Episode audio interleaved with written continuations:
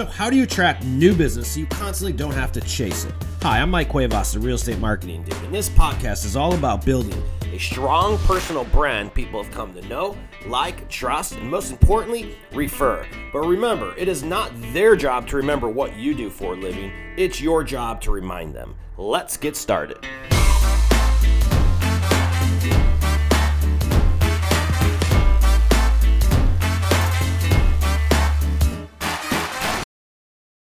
What's up, ladies and gentlemen? Welcome to another episode of the Marketing Dude podcast. Uh, folks, if you've been following the last few weeks, uh, the name of the game right now is thinking outside the box and doing things a little bit differently and um, opening your eyes to new things. There's lawsuits, there's all kinds of shit going on in the real estate industry. And whenever there's turmoil like this, there's also a lot of opportunity, but you have to be able to see it and take advantage of it because it's during the shifts that the people from nowhere make big names for themselves and the ones who were big names end up drowning.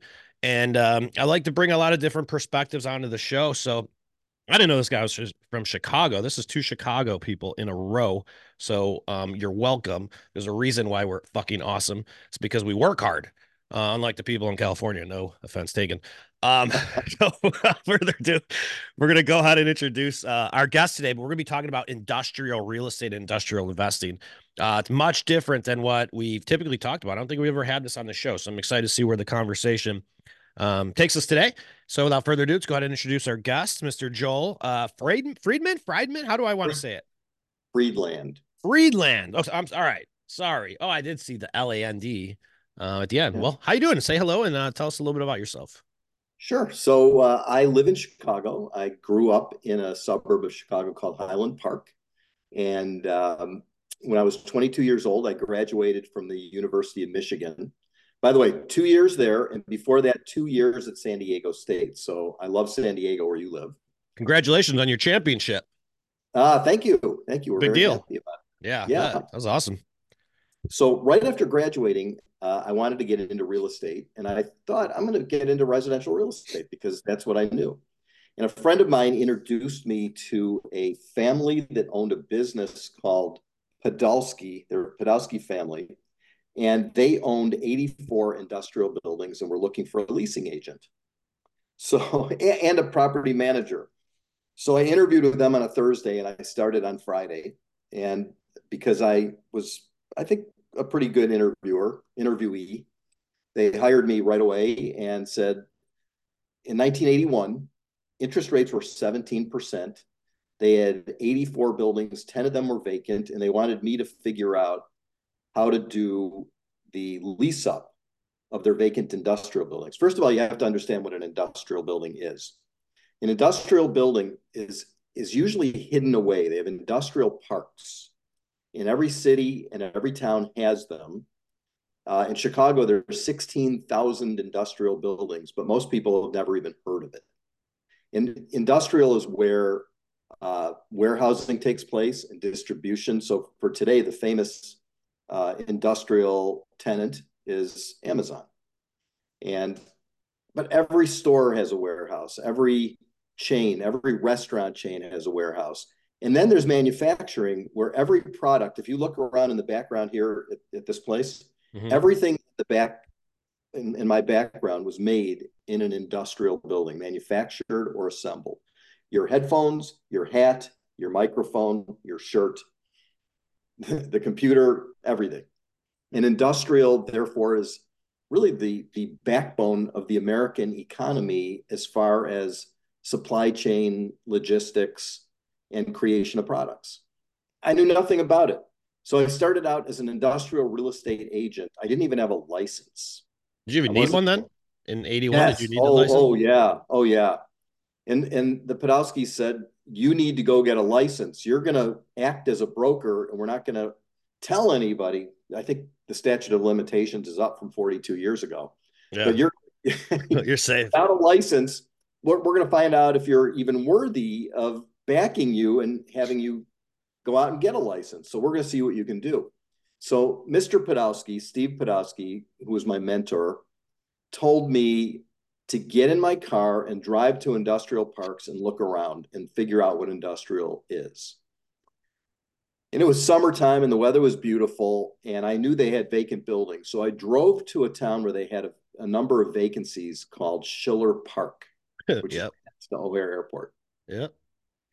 I parked my car on the street in an industrial park and I just started going door to door to companies, like big companies, like where they have 30 employees or 50 or 100 employees.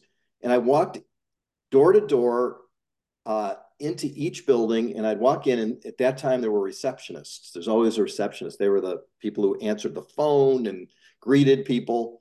And I'd walk up to the receptionist and I'd say, "Who do I talk to about whether you guys might want to move your company to a building that's available a block away?"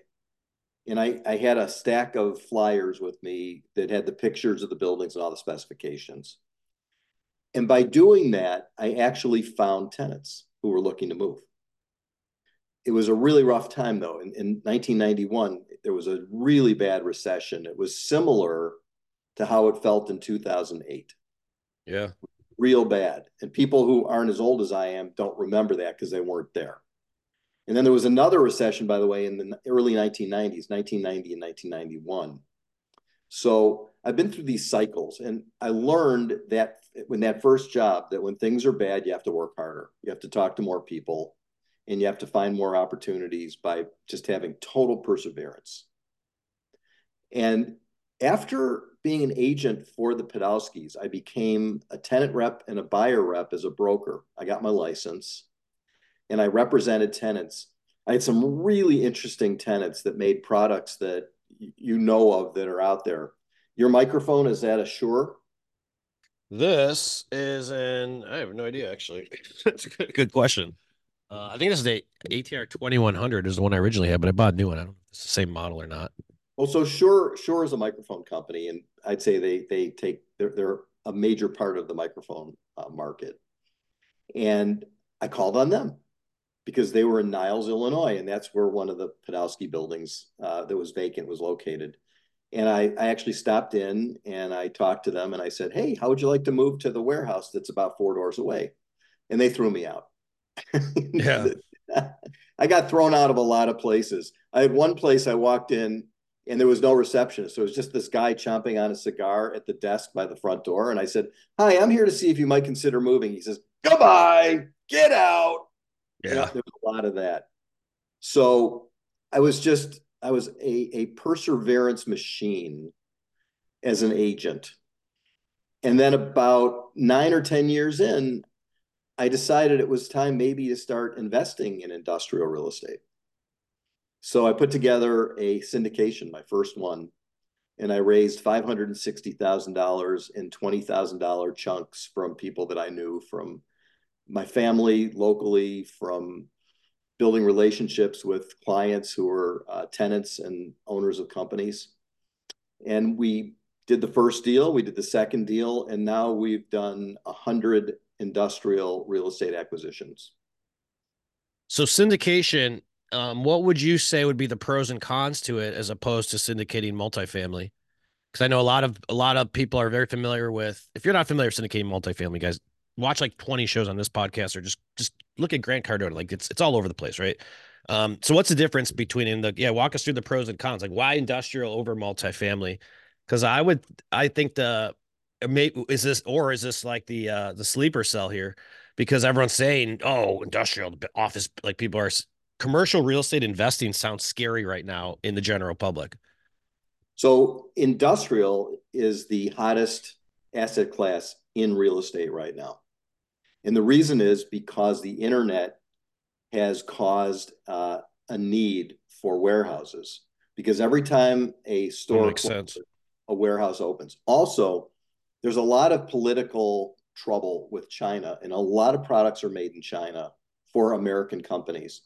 And companies who struggled with supply chain issues during COVID and still are, and some of the problems between the United States government and the Chinese government, because we're mad at them for stealing our stuff, right? And for not playing fair. A lot of companies that used to make products in China are now bringing it back to North America, and that's called reshoring. So the two trends, the internet and reshoring, have made industrial the hottest in um, asset Interesting you say that because I just spent a week in Chicago for Christmas, and my folks live on the south side near Joliet and Crest Hill, Romeoville area. And literally, since the last time I've been home to the time I was there, I can't tell you the amount of warehouses from Amazon. Target just moved in on Weber Road. Um, uh, Waylet Wayfair's right there. Like, there's just a tremendous amount of warehouses and they're not very expensive to build because it's just like a big vanilla box essentially. And then oh, all right? it is the big box. They have big boxes, they have little boxes, they have tall boxes, they have short boxes. Some of them have a lot of loading docks for trucks. Some of them just have a few loading docks. Some have a lot of office on one end. Some have almost no office on, on in the middle or on the end. But here's what, what's great about industrial that people don't know and I'm not trying to say, hey, everyone get involved in my business, but when people hear this, they really like it. The cap rates are higher because everyone's in residential. So the competition in terms of demand for investments in multifamily, you can find thousands of people who do multifamily work. And if you look at every podcast, there, there's only three or four industrial podcasts. Yeah, I get I get pitched for like real estate investors for this show. Like I get like three a week. It's nonstop. Yeah. It's just like a guru every like minute, like popping up. Yeah. So the yields on multifamily, because everybody's cramming in and there's too many people in it, are running somewhere in the neighborhood. It's been as depending on whether it's in, on the coasts or whether it's somewhere in the middle of the country or whether it's Nashville sure. or Florida.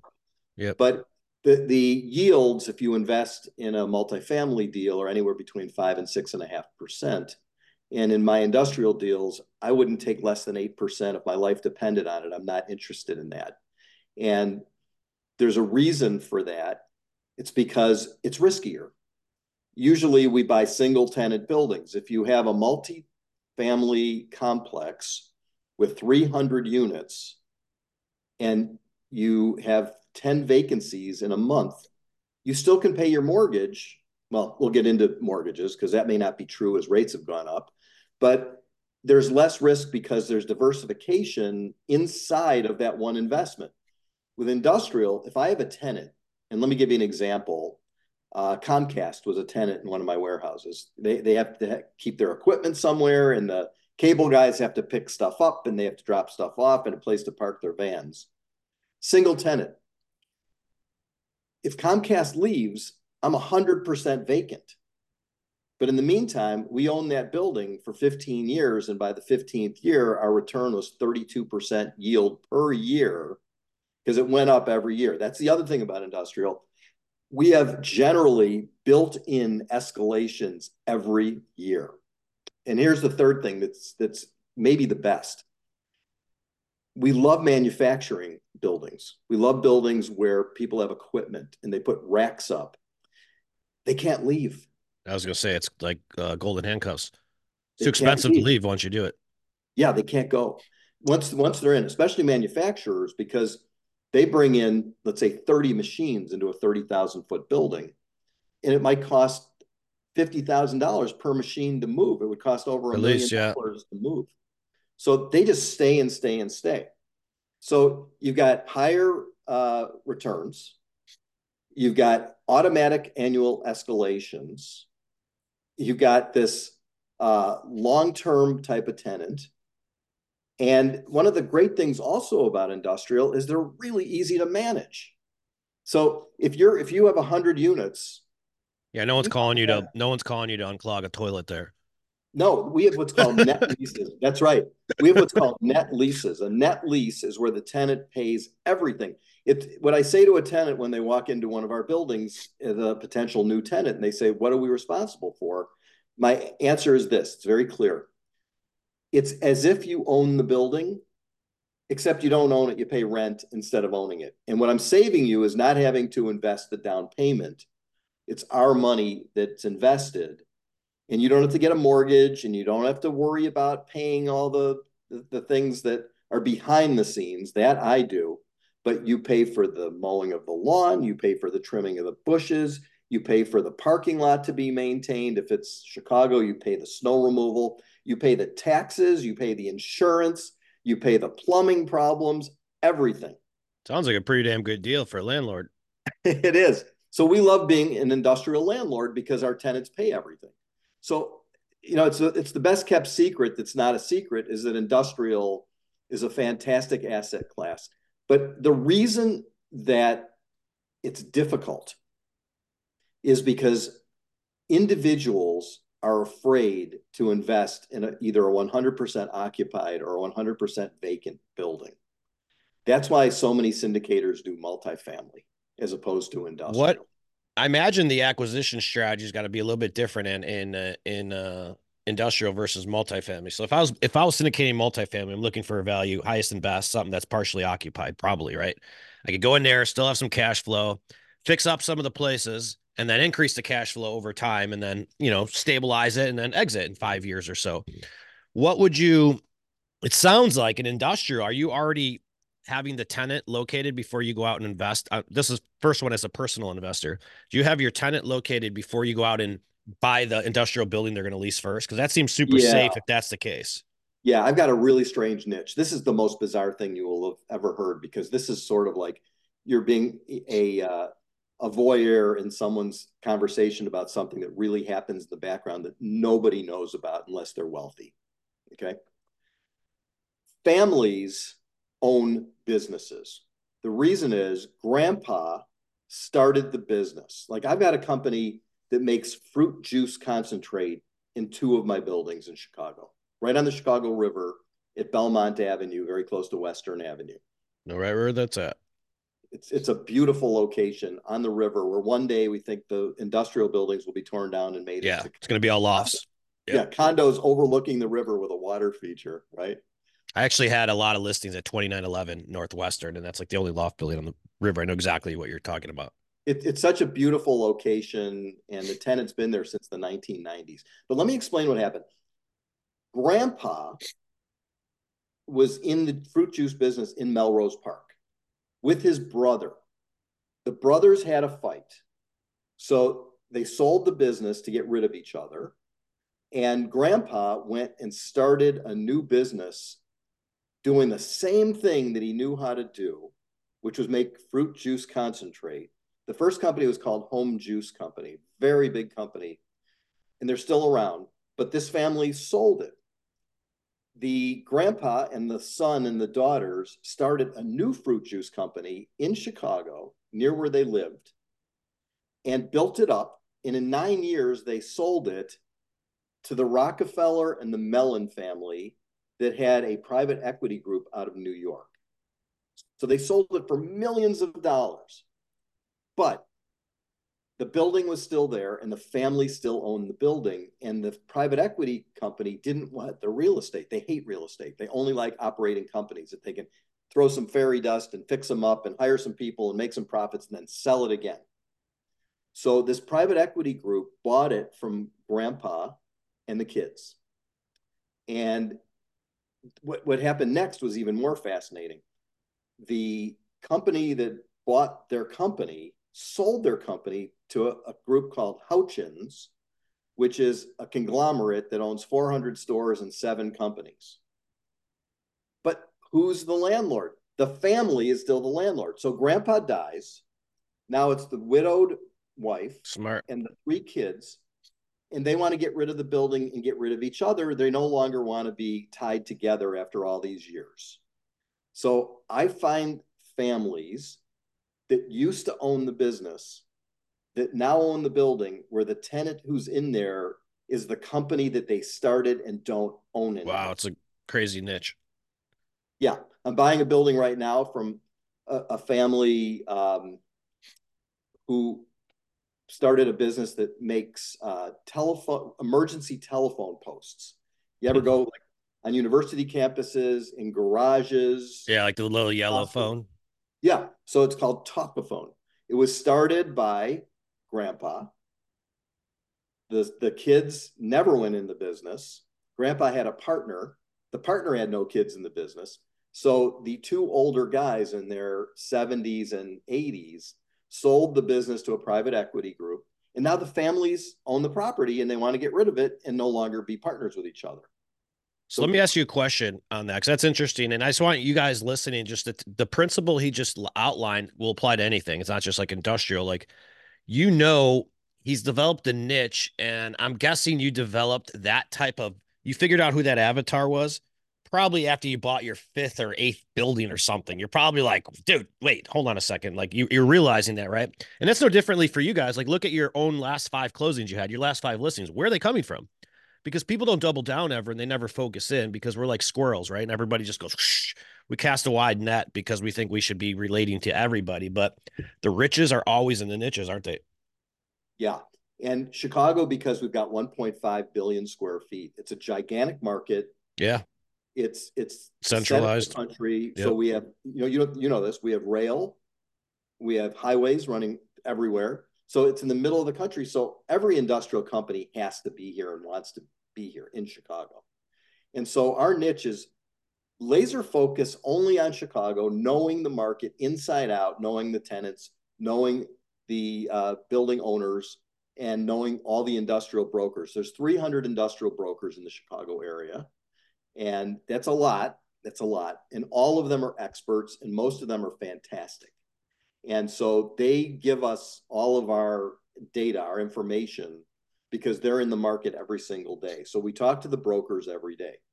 And what we do that's really bizarre is we buy these buildings all cash, no mortgage. So it's it's different. Than you syndicate every building you purchase. Is everything always syndicated? Or are you buying them your own funds now? Yeah. Yeah, and and three out of every four are no debt. And the reason that we do no debt is because I've been through the cycles. And right now, I, I have friends who are being so badly hurt by what's happened with interest rates. They had some floating rate debt and they oh, hadn't yeah. locked in rates yet. And now the rates are super high. And tenants during COVID, if, if it was not a, an A property, if it was a B minus or a C property, tenants couldn't pay and then yeah. they told their neighbors they weren't paying and then the neighbors didn't pay rent. And so then 20% of all the tenants aren't paying rent plus rents aren't going up plus the mortgage doesn't make sense and it comes up for refinancing. And so debt kills. But listen there's two things about debt. Either you become rich because you use debt when your timing's good when rates are low and when cap rates keep going down. But when cap rates go up interest rates go up refinancing difficult, having debt can be, uh, you know, I say death, debt is death. Debt is death when things go against you. However, when it goes for you and it and it you happen to be in a lucky period where debt works, you get rich. So well, like look the rate was sort two percent in the last market. If you got it, would you do it at a two percent rate? No, I would Still not go borrow. cash. What would no. be your what are the costs of maintenance for an industrial building? Like if you have it debt free, what what's your what's your liability there? What's your exposure? Tenant pays it all. Yeah. So is there any is there any so you don't really care? Like it doesn't matter. The the, the market could crash tomorrow and you're still insulated. I right now am feeling so comfortable that we we may be stupid because we can't get rich but my investors are the kind of people who don't want to lose their money. They've already made a lot. A lot of these family businesses that have sold that I buy buildings from, they're the same kind of families that invest with me. The the, yeah, yeah. the family members are already wealthy because grandpa started a company and the son came in and ran it and sold it for three hundred million dollars. And now to them, a small investment is two million or three million. So I, have a, our minimum investment investment's twenty five thousand because not everybody's that rich but we we really have a a network of wealthy people who love our stuff because there's no debt and they feel safe. Yeah. But they also know that if they want to gamble, they can go to other people. Someone who's in multifamily with a lot of debt can make a lot of money. So so I'm not saying everybody should put all their money in in something that has no debt that's industrial that's got a higher risk profile when when a tenant leaves. But most tenants do stay for an average of 18 years in our buildings. What's your um is this this is long term hold? Do you have like a, a five year exit strategy or anything like this, or do you you want to hold these and you want to hold these forever? And this is just mailbox money. Yeah, and if someone wants to get their money back, I have enough investors that I introduce party A to party B, and I have them talk to each other, and one buys the other one out. We we do that about I don't know three four times a year. Someone calls me and says, "Hey Joel, I need my money I'm here in California. I've got a, a son who's struggling and I need to buy him a condo because he'll never have a job. And Yeah, I, yeah. need to, I need to get my million out. So I introduce Jim in California to Steve in Boston. And Steve says, I know it's worth a million, but I'll only pay you 900,000 for your investment. And so Jim says, okay, make it 950.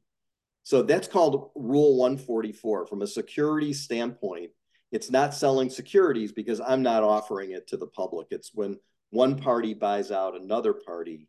And so Rule 144 is how people get out. But when they get in, I tell them this we're long term holders for a good reason. The rent goes up every year, the tenants stay. And how do you replace when we find a great building like the, the Tampico fruit juice building on the river? Mhm. How are we going to find a better building than that? Why would? No, you got a lot of, oh, and you and you have an exit strategy too. So you're right. Someone in that location will eventually, hey, I need to develop this in the condos. Um, Yeah, and, and I and you could review it at that time. You know, it's an option. Yeah, it, we have a seven year lease with Tampico. So they're there for seven years from the purchase. And that was my next question. What's the Yeah. typical? What kind of lease terms are favorable in this? Um, when you when you especially at an acquisition like, and you have a new tenant coming in, what is the standard? Like, what's the what do you typically look at for something like that? In terms of what? Lease terms, like time, uh, Oh, le- oh. length of lease specifically. Our average lease is seven years. Our, Okay. A new lease with a new tenant is seven years. When we buy a property, sometimes we get three or four years that are left on, an, on a longer lease that's already burned up a little bit. So The talk- risk is the tenant. The Yeah. risk is look is analyzing the tenant and accepting the right one because if they go out of business and it's manufacturing, trying to get them the hell out of there. Um, Oh yeah, and, And- I have night I have nightmare stories that I could tell you getting rid of tenants, and and you'd be surprised at who the bad tenants are. Uh, the worst tenants are the automotive guys. They're they're they're tough guys. They have to be because people don't trust them. Hey, you're telling me something's wrong with my car or my truck, and it's not really wrong, and you're lying to me. And then they charge them a lot, and then they don't want to pay them, and they have to wait to get paid. So the automotive guys are are the most difficult. And actually, of the five tenants that I've ever evicted out of hundreds and hundreds of tenants, three were auto guys, Hmm. repair guys, either body shop or repair guys. One guy right now who's not paying rent. I, lo- I love the guy. He's a great guy, but he does uh, custom uh, painting of wheels. Like if you buy a, a really fancy uh, BMW that's all souped up, you might want the the wheels, which are really nice, to to be like a metallic blue, right? Yeah. So he does the painting of those wheels. And I talked to him this morning and I said, Look, you got to get out of the building. You owe me three months of rent. And I said to my son, I work with my son and, and I have another. have them come over to your house and paint all your damn wheels. no, no. He owes his, his rent seven thousand a month. It's a little building. His rent seven thousand a month, plus he pays the insurance, the taxes, the maintenance. He hasn't paid anything for three months. So this morning I was on the phone with him and I said, "You got to get out of the building. We're going to evict you." He says, "Okay, okay, I'll pay. I'll pay." You know, we had to get tough. We don't do that. We are really good to our tenants. yeah. But if he hasn't paid rent for three months, I have to take a stand. Right? So just final question in that scenario, because there's no debt on the building, who cares? You're, there's no risk. Like the No, investors it- might not. I mean, care. I mean, you can obviously you care, but there's not like, holy crap, we're losing thousands and thousands of dollars. every month. You're just not generating cash flow. No, actually, it's worse. Or how than do you- that. No, it's Okay. worse than that. because he's supposed to be paying the taxes, insurance, and maintenance, Oh, okay, I didn't consider those. right? So the building's a little tiny building. It's ten thousand square feet. The taxes, insurance, and maintenance altogether, all of that is it's probably forty thousand dollars a year, which is four bucks a foot. But that's three thousand dollars plus per month. So he owes nine thousand in expenses that we have to pay if he doesn't pay it, plus the rent that we don't get. You know, thank God we don't have a mortgage and nobody's Yeah. breathing our neck because banks have no sense of humor. You have to pay them. Right. So if we had a mortgage, we we'd be going, "Oh my God, how are we going to pay the mortgage? The guy's not paying the rent." But here's what's happening. I told the investors that we have a projected return of 10% on their money. So if someone puts in 100 grand, they're going to get 10 grand a year. And we pay it quarterly, so they get 2500 a quarter. And I had to explain to them at the end of the year this past year why they didn't get their distribution at the full amount. And so how long is this going to happen, Joel? I mean, I, I put a hundred grand with you so I could make the 10,000 a year. Yeah. I didn't expect to make 5,000 this year. And by the way, and to, to release it, I have to pay a brokerage commission, probably to an industrial real estate broker who brings a new tenant. Chances are I have to do a paint job in the office, maybe carpet the office, and any little things. And by the way, they may ask for a month or two of free rent as a concession to sign a five year lease and say, it's going to take me time to get set. I need some free rent. So retenanting is expensive and not collecting is bad. But can you imagine how awful it would be if we had a mortgage? Yeah, it's that would get ugly. Do you always want um do you locate the tenant first or would you buy some with an existing tenant in there and let's say their lease is up in 2 years? We do all of that. All of it. We bought buildings with 1 year left, with 2 years left, with 5 years left, with 7. My preference is to buy a building that's got 5 or 7 years left. It gives us a lot of time to do a lot of things. Sure. Yeah. Very interesting, Joel. I like it. Uh, any other, what would you tell someone listening right now, just sort of thinking about, you know, maybe they're looking at, there's a lot of people making career shifts within real estate right now. I think you sort of made a good uh, claim, um, a, at least a good pitch for the industrial industry here today. Yeah. Yeah. The, the other thing I'd like to say is that um, I love real estate. And in 42 years of career in real estate, I have been so lucky to build these relationships with investors and tenants. It's all about the relationships, and that's really the main thing. And I've heard you say that. I've heard you say that. I've listened to you say that. That is your main thing. Yes. And I agree with it, and it makes sense. And I'm completely on board with all that matters is taking care of your people and making sure that you care about what's the old saying? It was Dale Carnegie nobody cares how much you know until they know how much you care. Yeah, I love that. Good way to end it. That's right. Uh, really, it doesn't end. This isn't a, relationships and anything in life. I mean, I can't tell you without relationships, there's nothing um, there. And speaking of relationships, for those guys who are listening, you need to check out my new software referral suite because that's all it does. It helps you manage, nurture, and stay in front of those relationships so they stop forgetting who the hell you are. Because regardless of what business you're in, you have to maintain those relationships. Nobody hires the person they don't feel comfortable with. Everyone hires the person that they're recommended to, they know personally, or that they've used in the past. And if they are a stranger and they don't know that person, trust me, they're doing a little bit of recon on you. They're looking online and they're asking people about you. So, um, cold lead generation, at least in the real estate business, it's so highly relationship based. It's a big investment. So people want to do that with someone they know, like, and trust. Uh, awesome, dude. I appreciate you having coming on the show. Love having fellow Chicago people on, and thanks for sharing your insights. I'm going to actually check out a lot more industrial stuff. You opened my eyes to a lot of different ways to look at it. I didn't look at it from this point of view, but um, you opened my eyes in a different light. So I appreciate that. Thanks, folks, for listening. Uh, we'll see you guys next week and uh, another episode. See you then. Bye. Hang on a sec. Hey, thank you for watching another episode of the Real Estate Marketing Dude podcast. If you need help with video or finding out what your brand is, visit our website at www.realestatemarketingdude.com. We make branding and video content creation simple and do everything for you. So if you have any additional questions, visit the site, download the training, and then schedule time to speak with a dude and get you rolling in your local marketplace. Thanks for watching another episode of the podcast. We'll see you next time.